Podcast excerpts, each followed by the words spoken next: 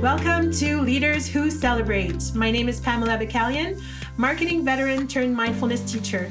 Thanks for joining Chloe, Jerry, Kavita, Martika, and I while we have candid conversations on leadership, mindfulness, and everything in between. Let's get started.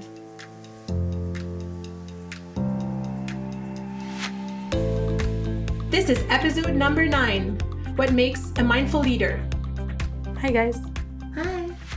Hi. So, I thought to start this episode, maybe as opposed to other episodes, I would read an excerpt to get us going because it is such a intangible concept or topic. Even though we, you know, we're discussing this before recording, I guess mindfulness is very much what this podcast is about. It's about, you know, slowing down and taking the time to connect and talk to each other and assess and, and observe and all that kind of stuff. But uh, I think it's it's kind of cool to actually go maybe even more in depth and zero in on the notion of mindfulness as opposed to how it applies to other things. Um, so here's the excerpt, okay? So it says, when uh, you are on a journey, it is certainly helpful to know where you're going, but remember the only thing that is ultimately real about your journey is the step that you are taking at this moment. That's all there ever is. God, it's giving me so much anxiety. so, um, What? so yeah, what? Mm, I- so basically, mm, what yeah. what what this says is, it's helpful to know where you're going when you're going Mhm. somewhere. Mm-hmm. But in reality, the only thing you really know is where you are right now. Because in the future, you don't really know. You think you know, but you don't.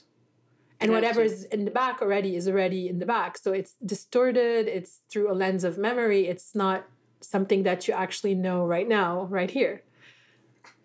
So Chloe's choking right Can I now. have a panic But what what makes you panic? The fact that you Okay. you say you know but you don't really know. What makes me panic about this is that it makes everything seem so vague and ambiguous. And Intangible. What we were talking about earlier, and about me liking things to be very like Tangible. precise and tangible. And it is right. You're right, Pam. It's an intangible concept, and it makes you think. I mean, I agree with the fact that it helps you stay in the present.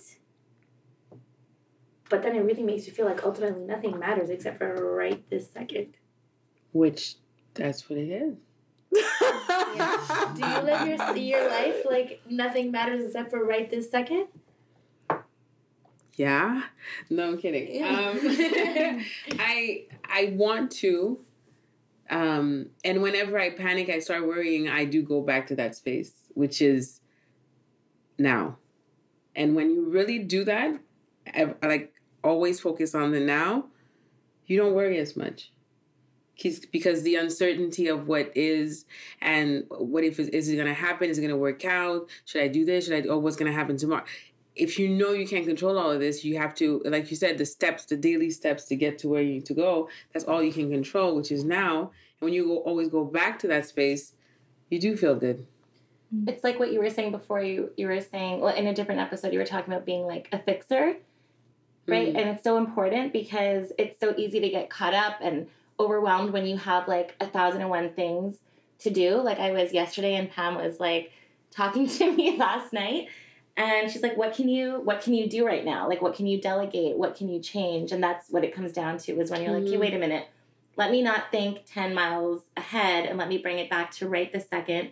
You can't do it all right this second but what Mhm. what can you do? And i think that is being mindful about your current situation Yeah, as it is today definitely. For me, it's not the um, it's not it's not the um, content of what you guys are saying. Like I agree with everything you're saying and like how it does help with anxiety or like you know if you focus on the present moment and that's how you should live and all, like that's not what really like gets me nervous or whatever. It's the concept of mindfulness. The concept of the fact that nothing else matters. So then like it becomes like a very existential thing for me where it becomes like this big like life questions. Well, if nothing matters, then like what's the point of you know, and then I kind of get into this mode where, and you probably tell by my speech, I'm like speaking faster, I'm getting nervous. Like it makes me like nervous. Like, so what, there is no true structure in life. So it's like all an illusion, really. That, that kind of brings me peace.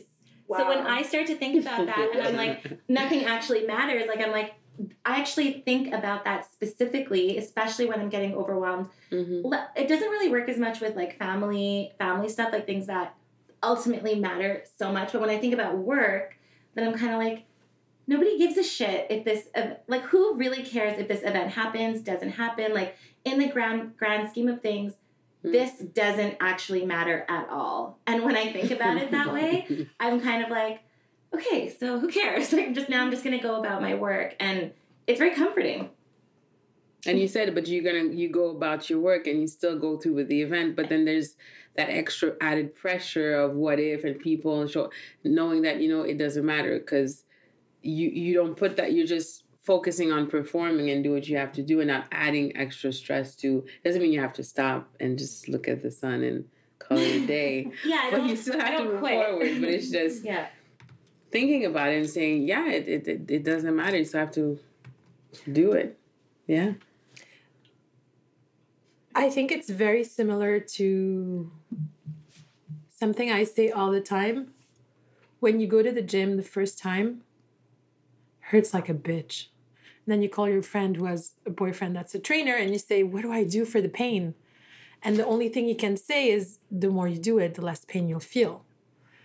And it's a stupid idea, but it's so true. Like, I, you know, I used to train a lot and then I took a little break and I started training again this fall and I was in so much pain. Like, my legs were killing me. And I was trying to find an out, like a, a way to get away from the practice. And Mhm. the reality is, the more I train, the less, you know, the the, the less pain I feel, the, the less um, muscle tearing, you know, sensation happens, and and the, the the quicker recovery time. And it's the same with with mindfulness and for anything actually.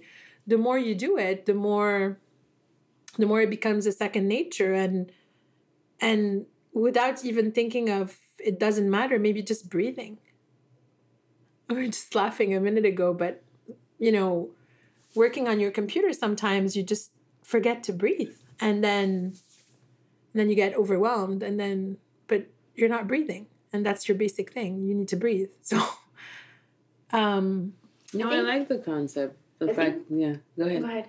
No, you. No, you.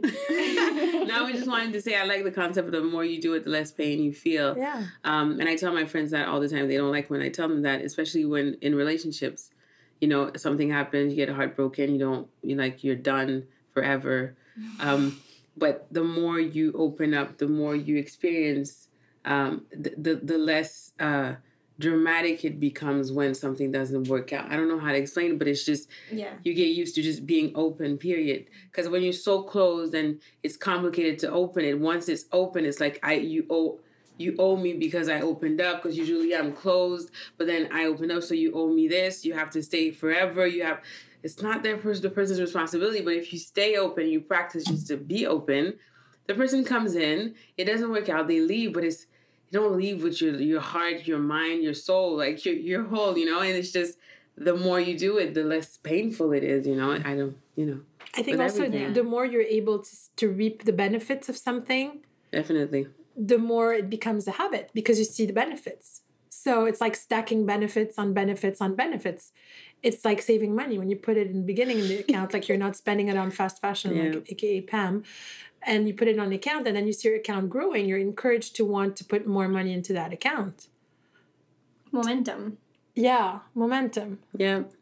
Yeah, I think this is is something that everybody has to experience on their own in the sense that no matter what you say or like how you try to formulate like I'm trying to think of like some of the hardest moments in my life and even though people who cared for me or who were around me were like it's gonna be okay or you know um, it gets easier with time like i used to hate when people would say it gets easier with time or like uh, you know it, it won't be as hard and won't always be this difficult or or rather like my brother would tell me all the time like um it's not that it it's not that it's it, it it goes away or it stops. It's that you just get better at it. And then I would get so frustrated with him saying that because I was like, well, what does that mean? He's like, you just get better at it with time. Like, what I'm referring to in particular is anxiety. Like, he would tell me, like, you know, you don't cure yourself of anxiety, you just get better at dealing with anxiety over time. And I was just like,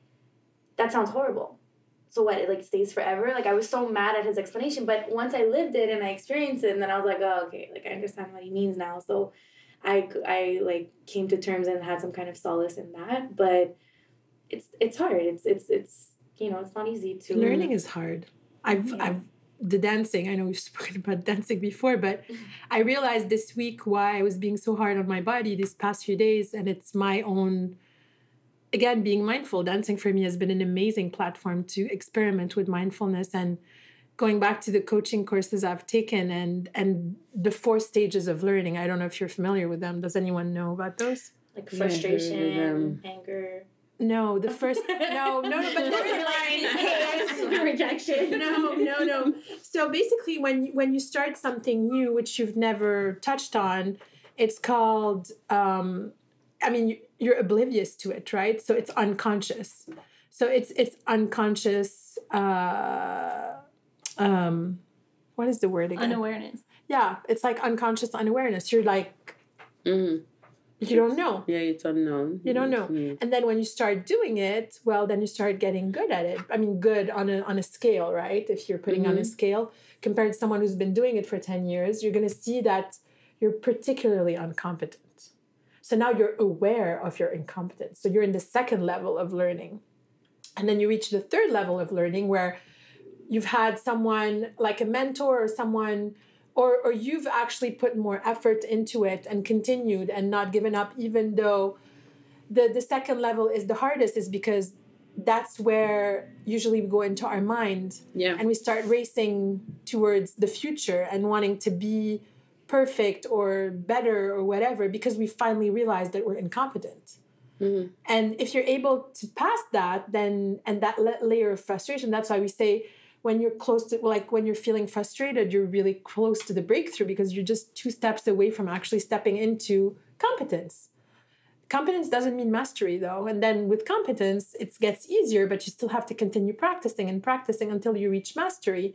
And ultimately, for someone who does yoga, also, there's no point in learning something until you can teach it if you go through the yogic way uh, that's why you become a yogi you know you practice something so much that you, you become a master at it and the point is to teach it to somebody else to, to share the love and and I've, I've noticed like in my patterns when when that's you know when i get to that second level where it's conscious incompetence that's when i'm the hardest on myself so these four stages, you know, I completely forgotten about this. And I was talking to a coach friend of mine who did the program. He was like, Pam, you've reached a level of conscious incompetence. That's what's going on right And it's like, oh.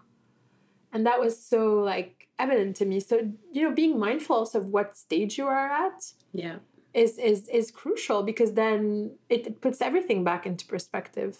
I feel like we don't teach children enough this kind of stuff kind of things absolutely and so yeah, like when you definitely. when you when you like when you're an adult like you've, you've been like think about it like my whole life i've had like these kinds of things and like i'm only learning this now at 29 which is great i mean luckily i get to learn it some people go their whole lives not for me i was 35 so you're way ahead of the curve all of you, know? you guys but um it's just crazy i feel like this is something that's so once you understand this and you can grasp the concept then like it's so much easier well, not so much easier but it does help you know like like you said like um, um conscious incompetence you know like if i understood that concept like a long time ago then maybe i would i would have not given up so quickly on other things mm-hmm. or you know things like that and you excel mm. in life you know i think all children should like learn that as a well, mindfulness is, is not necessarily taught to all children either. If we're coming back to the topic of, of this episode, I mean, how many children would benefit from, and, and it is becoming more frequent in schools, yoga and med- meditation. And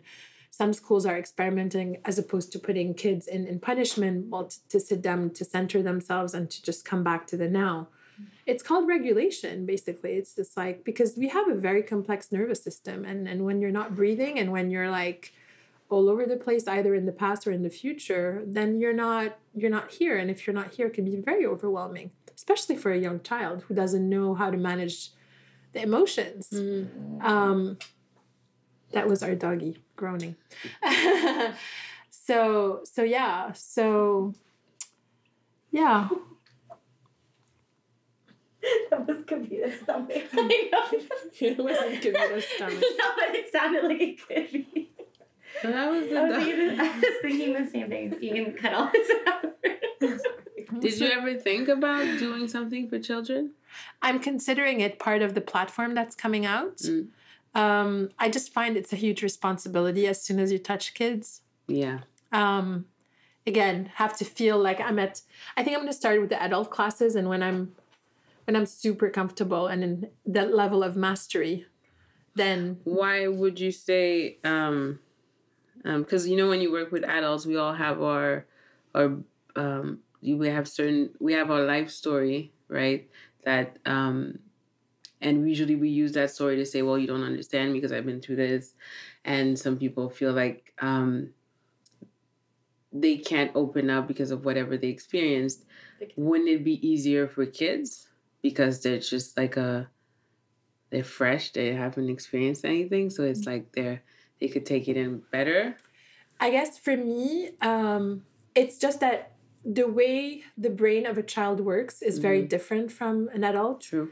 Uh, even physiologically, we've said it many times in other episodes, like the the brain develops that. So I'm not not that you necessarily need expertise because I'm a mom and I do it with my kids, even though I'm sure I do a lot of fuck ups like like most moms, and I try to be gentle with myself about it. But I find like when you're when you're creating the space for for kids, uh, there's there's there's a much grander responsibility somewhere. So I just feel like I would have to dig deeper maybe Okay. into the understanding of things and maybe also practice even more and seeing how it works in terms of the Mhm. dynamic on Yeah. the platform. Um, there's this cute little book I bought for my kids, which is is called the mindful uh, the mindful book, and it, it it teaches them you know notions of gratitude and all these things and like Mhm. a place where you can color and I think that's another way also where you can play with kids and you know use the more artistic side t- to bring them into now we talked about orienting a little moment ago. Um, for example you're super anxious or you feel like so focusing on breathing but sometimes when you're in those spaces where they're very uncomfortable telling you okay you need to breathe like you know this is not going to work for you. So no it's true like especially if you're really pissed off like it really depends on a scale of where, 1 to 10 where you are. If like your baseline is a 6 and you're at a 12 of anxiety getting you back to a 6 just by telling you to breathe is not going to work um, You won't? Not wouldn't? necessarily. Not What necessarily. Um, something called orienting that I've learned through um, um, the practice of somatic experiencing. Mhm. So basically, you you look around you in the space where you are for for things. So you just notice. You take your time with a soft gaze and you try to focus on your breathing, but that's not the focus. You're just looking around. And then another way to put it is look for, let's say, trigger yourself. Say, I'm going to look for five things that are blue and then look around and then start naming them. First of all, there's the element of distraction. So you're getting away from Mhm. whatever is like looping your mind, the mind. And then once once you're there, then you can focus on slowing down your breath or doing something else. Um, with my kids, what we do is Ho'oponopono a lot. I Mhm. love you. I'm sorry. Please forgive me. Thank you. By putting our hands on our heart or on our belly. Uh, we also do the the Satnam, Satanama, with the repetition on the fingers.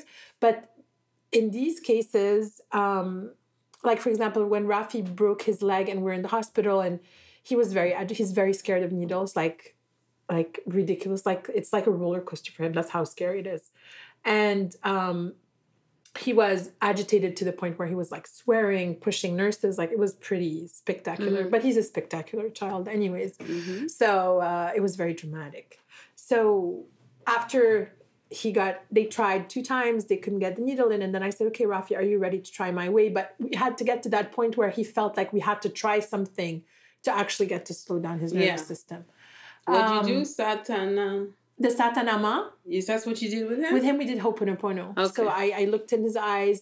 uh, first of all, I did a, a calming exercise with him where I brought him back to a place of gratitude, a place like where he felt safe, like visually in his head. And then we did a couple of Ho'oponoponos and he was able to calm down. And while he was doing that, she was able to put the needle in and he didn't even notice. But I guess you prepared him for that because if I'm at the hospital and I'm anxious, I'm I just want to kill everyone, and you start saying Ho'oponopono, I'm like, what the fuck? Well, it's because, about? yeah, we, we practice. So those- yeah, no, no, we absolutely do. him. pre- Well, first of all, whether it's adults or kids, we all model after each other. So the Mm. fact, you know, when people say, I, I want to help this person so badly, you know, I don't know how to help them. And I say, if they haven't asked for help, you can't help them. But what you can do is model the behavior that will help them. So by by taking care of yourself, and that's another way of being mindful is putting, you know, in the airplane they say put your oxygen mask first. You know, some people would like curl at, at that thought. Like for me, it's a given now. But at one point in my life, telling me to put my oxygen mask first, I'd say, "What are you crazy?" Like, no, my kid needs the the oxygen. Mhm. But if you want to help somebody, you have to help yourself. So first of all, the more grounded you are, the more at peace you are, the less suffering you are in. The people around you are going to suffer less. And then by by by acting in a specific consistent way more or less as much as I am consistent, the kids end up doing the same thing as well okay. uh, I know sometimes, and putting music, for example, I put like a lot of the the, the Kundalini chanting uh, uh, in the car or when I'm doing dishes or whatever, you know. And so I will sometimes, you know, be passing by the bathroom when Arthur is taking his his bath, and I will hear him chanting, and I don't think he's even aware that he's doing it. You know, like when a kid hums a song that he's heard so many times that it's in the background. Mhm. And uh, I think another time I also caught him like he was sitting on the couch with the dog in lotus position, actually breathing, and just decided to do it on his own. I think he finds it cool. so cool. So, so to come back to you asking about kids, I think it's about just you know it doesn't have to be like an adult thing where it's an intervention. It's more of a soft approach where Mm. they observe the behavior and they just model after you, as opposed to modeling after the crappy stuff that we've learned. Sorry, parents, but Well, that's another um another way of putting mindfulness. I guess it's leading uh, by example. So, like you said, just leading from a place of example. Sometimes you want to help someone, like you said, if they don't ask for the help, then you can't really help them. So the best thing you can do is just model, you know, the help you think they need, so that they can reflect off of, of you or or you know soften without expecting an outcome also No. because then you're already in the future you're not in the present anymore. Because the moment you say okay i'm doing this because hopefully down line they're going to do the same then you've already defeated the purpose. Yeah, yeah That's to the be able trick, to do it without because then you've any created an expectation. yeah. so you have to be in the appreciation and in the gratitude of the moment that you're able to do this for yourself and then eventually if they end up doing it then fine and those are the biggest blessings sometimes. You don't expect and you're like oh look at that. You know And- when i when i to me it's it's it's you know when we say if you you can't help someone when they don't ask for help um i in my head everybody needs help in a way. We all do. And and i'll probably catch you when you're not looking type you know because at the moment i won't help you when you think i'm helping you. Um i'll choose the right moment to do it. And you probably won't you probably realize it at one point like oh the conversation we had or what you did for me you showed up you you know that's how i help without calling it help or an intervention or you know because at one point some people might resist and say no i don't need anything. But i always manage to sneak help for my friends and they don't even and at one point one one of my friends said i didn't realize what you did help me but you didn't say you were helping me and i guess that's why i didn't resist i just let it be you know I don't think So you're seeking me, help. I think that's called loving them unconditionally. absolutely. It's um it's interesting you say that because that's that's one of my goals. I think last year mid last year i told myself that this is what i wanted to do um, on a daily basis. Like everyone i meet from my friends to just love people unconditionally. And the day i decided to do that well love myself first unconditionally and then um, loving others. And it really changed everything from my relationship with people Because you're leading from a place of love. yeah. And it's it's pretty interesting. At first I'm like, can I do that? Can I love people unconditionally? But you can. You know, you can you actually can. It's the only way to do it, though. Honestly, without judgment, way. it's the only way. It's the Yeah. only way to actually be free. I mean, if you don't want to suffer, it's the only way. That doesn't mean that I do it perfectly at all. Yeah, it's hard sometimes. No, no, it's not just hard sometimes. It's actually very hard. It's always there. It's actually very it hard, but but it's practiced again. Like honestly, isn't it hard to start going to the gym or boxing? Do you like? Do you remember when you started boxing? Absolutely. How hard was that? It's really hard. Yeah, what how was hard hard is it today? What was hard? It's no, still hard, What but you enjoy it? it. Yeah. Yeah. What part of it is hard? What? What, what part of it was hard? Of boxing, um, a few things. First was keeping my cardio. So my, Mm. you know, uh, boxing involves a lot of cardio, and, and that's hard to have a good cardio. You know, if you you're not eating well, sleeping well, whatever, etc., smoking, whatever you want to do. Um, another thing that was difficult is that people think that boxing in particular is really um, a physical sport, but it's extremely mental as much as it is physical. You have to remember, you have to be very mindful while you're boxing. You have to remember your Mm. stance, your position, um, how your your movements. You have to, um, if you're sparring with a partner, you have to anticipate their movements. You have to think like three steps ahead or four steps ahead at all times while still holding your space. It's just it requires a lot of mind. Um, so that was challenging. Even just getting the motions right. Like I, my boxing coach um, was telling us a story the other day in one of my classes, and he was saying how when he decided he stopped karate and he decided he wanted to start boxing, kickboxing professionally.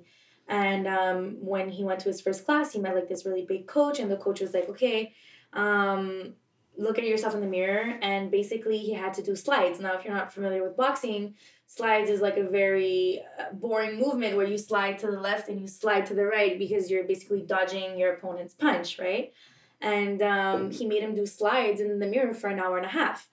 And so, and then he said, okay, see you on Wednesday, same time, same place. And and so like my coach was so eager to like hit and fight. And, you know, you have this thing that when you're, when you're in combat sports, like you're a bit arrogant, you know, you can't wait to like hit someone kind of thing. I don't think it's just punch. combat sports. Look at the dancing with me. Yesterday, I actually, I told you, I walked for two hours doing Jenga with a U- U-shaped ass movement with a freaking box on my head. And trust me, like for two hours yesterday. Yeah. And what I, the, the, one, the thing I want to do is like, you call it arrogant, but I really want to be dancing the way I see them dancing and flowing and moving and doing the twists and doing the moves. And, but, you know, you have to get at it. Like you have to go through those different layers and, yeah i think it's it's it comes with people who who are overachievers and who really want to master things and who want you know to get somewhere as opposed to just okay being in a status quo i think we are here to not be in a status quo we are here to actually um, live in the body and and and ex- experience it and experiment and and that's painful And also like that victory come like that feeling after comes from like all that hard work that you put in. Well, needless to say, he, the coach made him do slides like three, four times, uh, three, uh, three, four other hour and a half sessions after that. And my coach was like, I was ready to just give up. Like I didn't want to box anymore because he was so tired of doing slides. But he then said like I mastered slides so well that when I fought for my first fight, my slide was like impeccable, and my opponent just couldn't catch me because I was so good at, at sliding the punches. So it's like repetition is king you know what i mean like Mm. you just continue and you and you train your body and once you get it then that's part of mastering something you know like when you think we're talking about boxing so when you think about boxing it's like yeah fighting and hitting and but so much of it is actually mastering your opponent other skills your footwork just just boxing doing boxes with your footwork it, it's so there's so much more to it than just actually having a contact with someone or hitting someone you know Mhm. so yeah, there's a lot of challenges to get back to your question. What's challenging about boxing? Like so much. And now your body kind of falls into the flow and and you ask me now how am I with boxing? I have so much to learn still, but I'm a lot more comfortable with my sport. I I I watch videos. Like I watched my first video. I know you did for dancing too. With dancing I I watched my first video boxing um, two years ago when I like had my first time sparring with a coach and I was like, oh my god, I was so slow and I was so my punches were so heavy and like and now I, I see my videos and I'm like, wow, like I really came a long way, you know? So Mm. it's pretty cool. So it is the same with mindfulness when you think about it. Because the more you practice it, I mean, five years ago, you would have told me, you know, that suffering was a choice. I would have fucking laughed at you. I would have. Because suffering is a choice. Right. Pain is not. I mean, you, you you you jam your fingers in the door, your body's gonna go ouch. You know, you're gonna bleed or whatever. But the suffering notion is a choice. Absolutely, I think it's a question of perception, you know. But um, what I've what I've learned is that um, a lot of people have the difficulty. They have difficulty with choosing to see things in a positive light than in a negative. Because it's a lack of practice. You just mentioned practice. Because the more you practice it, the more you're going to see and reap the benefits of it, the more you're going to want to sit into it. Because the feeling of going to bed, I was saying this to someone who I haven't spoken to in like a couple of months, like probably a year. And she was like, So, how are you doing? I said, Well, I am at a point in my life, and this is without exaggeration. It's not tooting my own horn, but I can actually go to sleep at night and not feel guilty about something. And that is like priceless. Like when you go to bed and you know that whatever you've done or whoever you've interacted with, or and that doesn't mean I didn't fuck up. That means that at some point in the day, if something happened, I will either pick up the phone or deal with it on the spot. Like, you know, I I will hurt somebody. I mean, I'm just human. I will happen, or I will act out of sorts, or even with my kids, just saying, "I'm sorry. I take responsibility for it. I saw my pattern. I choose to acknowledge it, and now I release it." And and the response you get from the people is crazy too.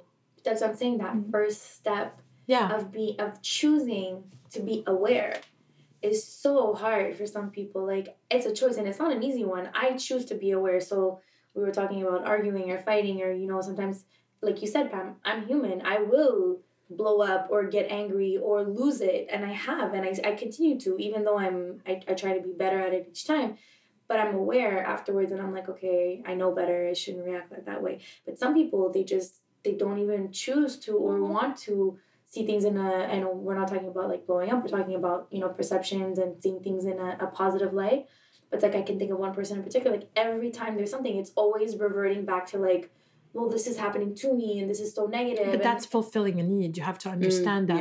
yeah. because the, the six basic human needs and i don't know if i mentioned this before but tony robbins you know calls says that there's six basic needs so you have certainty uncertainty um, you have uh, significance then you have um, love and connection and then you have contribution growth and then contribution and when you have three of those needs then you have an addiction and addiction is super hard to break like i love sugar and carbs like you know, I resisted the croissants all morning and then I ended up taking a croissant half.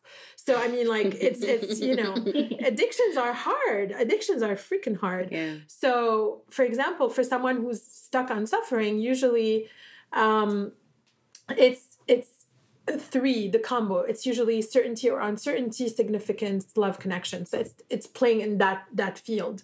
And and when and and the connection is so important when you're suffering you're actually connecting to yourself it's like a smoker they don't realize that they're actually breathing smoking is hard to quit not just because of the societal aspect or because of the nicotine but because when you're smoking you're actually taking deep deep deep you know meditative breaths you know think about taking it and releasing so i mean all these things we don't we don't realize them but they're addictions and That's suffering what is- makes them suffering feel good to do it because I never thought of that. Exactly. When you're when you're Hmm. you're actually doing breath work. So getting rid of Yeah. that is super hard because then you get the anxiety that punches in and then you add obviously the society thing like if you're hanging out with friends or smoking or then and it's the same with everything but at the basis of it there is something that is physiological and in in the case of suffering or not being mindful which is the opposite of suffering you're actually connecting to yourself. And the need for human beings to connect to themselves is so strong. It's like one of our most essential basic needs is connection. We're all here to connect. Otherwise why the fuck are we here? I think um, it's hard for some people because I know we've spoken about this in a past episode, Jerry, but um, I think I think people are really attached to their victim kind of like mentality. Yeah, their story. And, yeah. and um, to anyone listening, you know, I really think it's important to underline that you can have attention and love and all these great things without having to have this victim mentality. It is Mhm. possible. Like some people, I think, are afraid to let go of that because then that means that they won't get the attention or love or whatever Connection. emotion it is, connection that they once got because of XYZ victim mm-hmm. mentality. And it's just like, no. you Again, can- when you're a victim, what are you doing? You're going to feel sad. And when you're sad, you're feeling. So you're connecting to yourself. So it's all about finding something that is going to replace that connection. How can you transform that into a connection to yourself, which is positive. But unless they're taught that, it's hard to get out of it. Or at least to have them experience that. So when you're feeling shitty, you're still connecting to yourself. Yeah, you're talking about connection, and also, I'm thinking feeling sad versus feeling joy.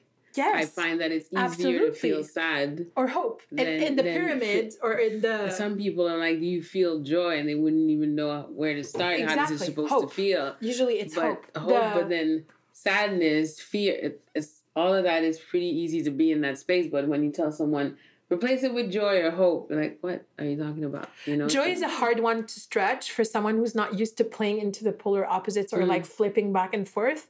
Abraham ha- Abraham Hicks is big on the hope, and I think it makes a lot of sense. Like when you're reaching, um, usually the the cusp between the upward vortex and the lower vortex is um, is when you're bored.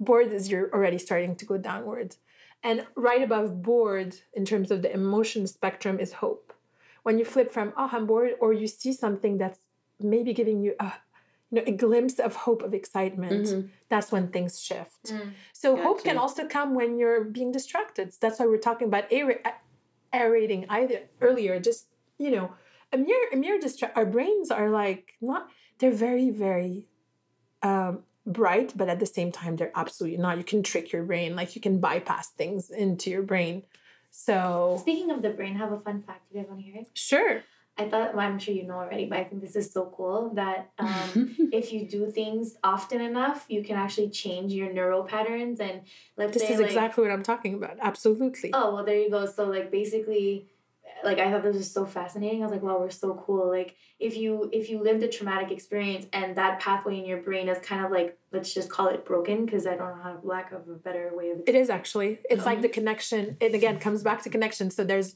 no neuron connection between both, and so you're lingered with suffering there. Right. So you have like this di- disconnect, and then like every time you kind of go back to that part, I guess part of your brain or memory or whatever it is, is like that disconnect is still there. But if you work it enough and you replace that memory with a anchor. positive memory or a new memory, you can actually recreate a new pathway between neurons, and and and that broken one disappears.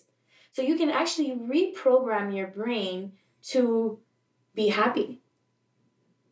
How cool is that? It is. I believe that too. From the person who was having anxiety five minutes by the World Yeah. Mindfulness, I think that resumes the, the that resumes the episode for today.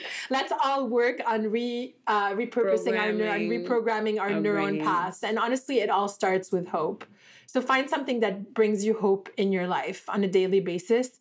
And just sit with it five minutes, and then six minutes, and then seven minutes. Just that little Every thing that day, gives you hope, and then you'll see with time it's gonna evolve and grow. And uh, who knows maybe at some point you'll be feeling joyous and and excited about everything. anyways we really hope you do. And if not you can always tune in and listen to another episode because we talk a lot about mindfulness in here. Yeah so that was the episode on mindfulness. Hope to have you back on the podcast soon